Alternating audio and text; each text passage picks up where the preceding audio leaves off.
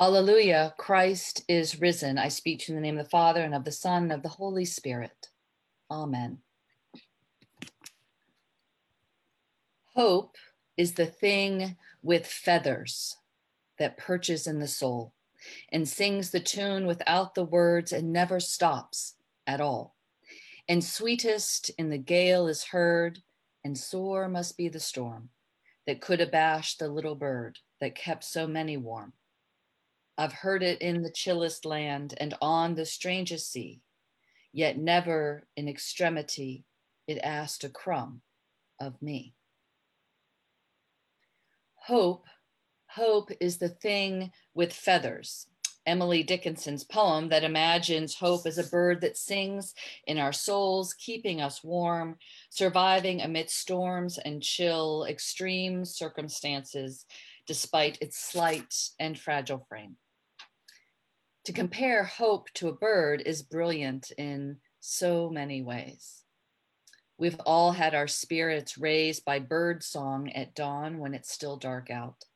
We've all been delighted and surprised in the midst of a dull day by the sudden movements and bright colors of a bird. So small, so fragile, yet gifted with what humans still dream of flight. In an urban environment, they move from twigs and grasses to plastic bags and fibers to build their nests.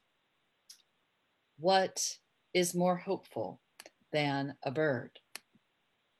And Dickinson says that that bird of hope, that feathered thing, perches within each of our souls, which I think is true.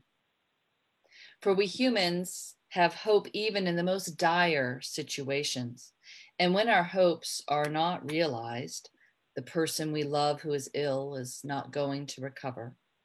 The house will not be spared from the fire. Well, hope adjusts and finds the next hope that we'll have more time together with the one we love, that we might be able to salvage some keepsakes from the fire.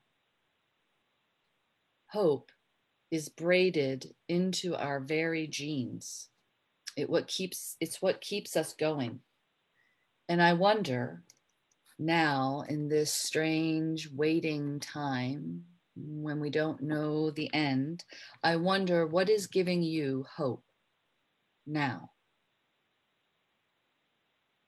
I wonder what your hopes are and if you'd be willing to share them in the chat box or the comment section on Facebook.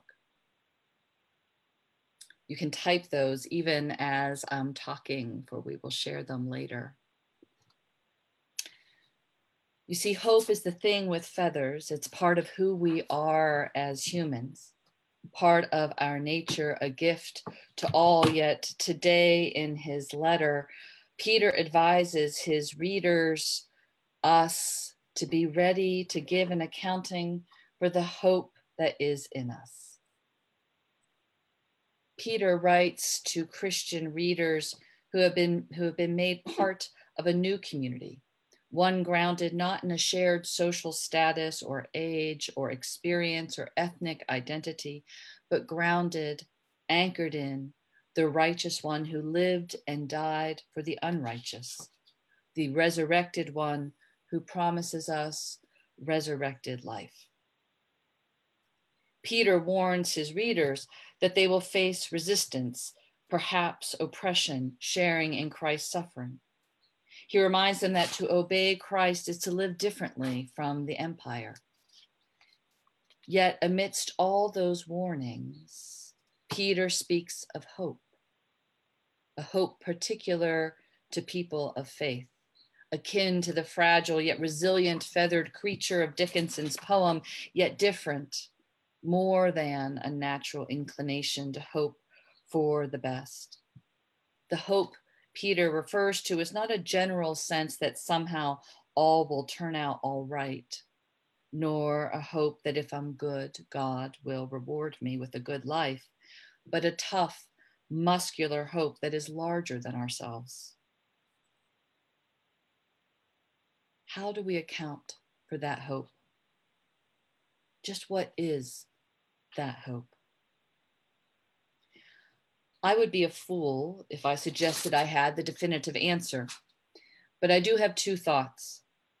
I can give an accounting of the hope that is in me by saying that I believe in and follow the God who places me in both a community and a story larger and longer than myself. In other words, Christian hope isn't just about me or just about now, but about all of us and all time. The German theologian Johann Baptist Metz experienced the devastation of World War II. Forced to fight as a 16 year old, Metz returned to his unit after an errand and found his entire unit wiped out, all teenage boys like himself. He became a prisoner of war and then spent the rest of his life forming a theology that insisted on remembering the dead especially the Jews killed during the Holocaust. He insisted on forming a theology of hope that included justice for all in our community the poor and the oppressed, as well as the rich and the thriving, justice for the dead, as well as the living. Metz sees the Holocaust as an eruption in history when humans absolutely betrayed one another and betrayed God. He insists that little can be said after that horrendous event, and yet there is a nonetheless, a hope against hope that people of faith have to offer. That hope must be grounded in memory, in telling the truth about suffering, about the dead. For Metz, Jesuit priest as well as theologian, the truth about the suffering and the dead can be told because we follow one who suffered, who died, whose resurrection comes out of suffering and death, who overcomes suffering and death. Because of that, we can tell the truth of our suffering, of the dead who died without justice, because we have hope that there will be justice and resurrection for all in the culmination of God's story. For Metz, hope isn't about me, but about all of us. My hope is cheap if it's just for me, if it's focused only on the present, on the now. For we hope together, we hope for one another with and for those who suffer, and we act out of that hope. Christian hope is commun- communal. As one of you said to me after we shared stories at our town hall last week, an essential part of our identity at All Saints is that we accompany one another even when, especially when, we are hopeless. How often people have been supported during times of grief or sorrow, held up by the hope and faith of others when their own faith and hope are failing.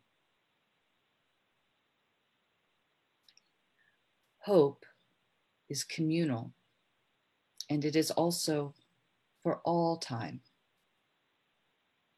One of the gifts of being Christian is that we live in a long story, a story that stretches long behind us including the saints who have gone before us, and it stretches way ahead of us into a future that we cannot see yet somehow know. A favorite image of Christian hope for me is the anchor. Kate Bowler updated this image for me, and I trust her because not only is she a professor of Christian history at Duke, but she has had her own faith shaken after being diagnosed with stage four colon cancer mm-hmm. at the age of 36. An illness she continues to live with as a young professor, mother, and wife. Bowler describes Christian hope not as a happy, clappy notion that everything will be okay and we'll get what we want, but rather as an anchor that God places way out ahead of us in history. And that anchor grounds our life. Even as we swirl in sadness and confusion, loss and grief, that anger, that anchor grounds us, and God is pulling us toward that anchor of hope with the promise that even if things are a mess now, that that that the entire story of God does bend towards love and justice and sense. Or as Martin Luther King Jr. said, even though we must accept finite disappointment, we never lose infinite hope. Even during finite disappointment, we never lose infinite hope. That is the accounting of the hope that is within me. I hope because I am part of a community, a community that includes you, a community of God, the God who promises to never leave us alone, to leave us orphaned, promises to be with us always. I hope because I trust the God of resurrection, who promises that even if all we can see now is sadness and death and disappointment, that that is not all there is, that we have an anchor not in our own future, but in the future of God, where all is just and loving and made right, where death has no dominion, and we are all together making our way there.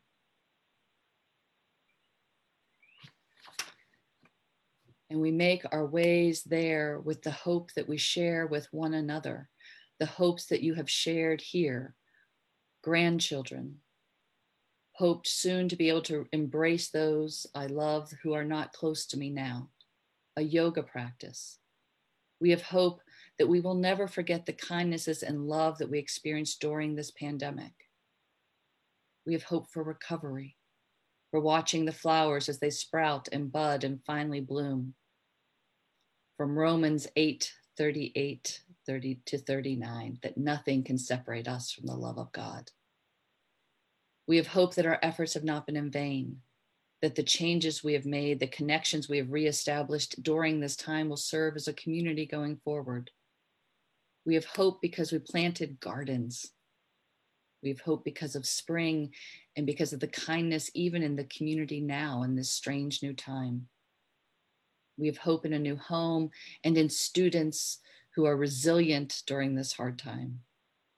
We have hope in choral music that we cannot sing together right now, but we can sing it out at home, remembering the beautiful music we've heard before. We have hope that we can accept this new norm and we can have strength towards this change and kindness towards those who are struggling to accept it.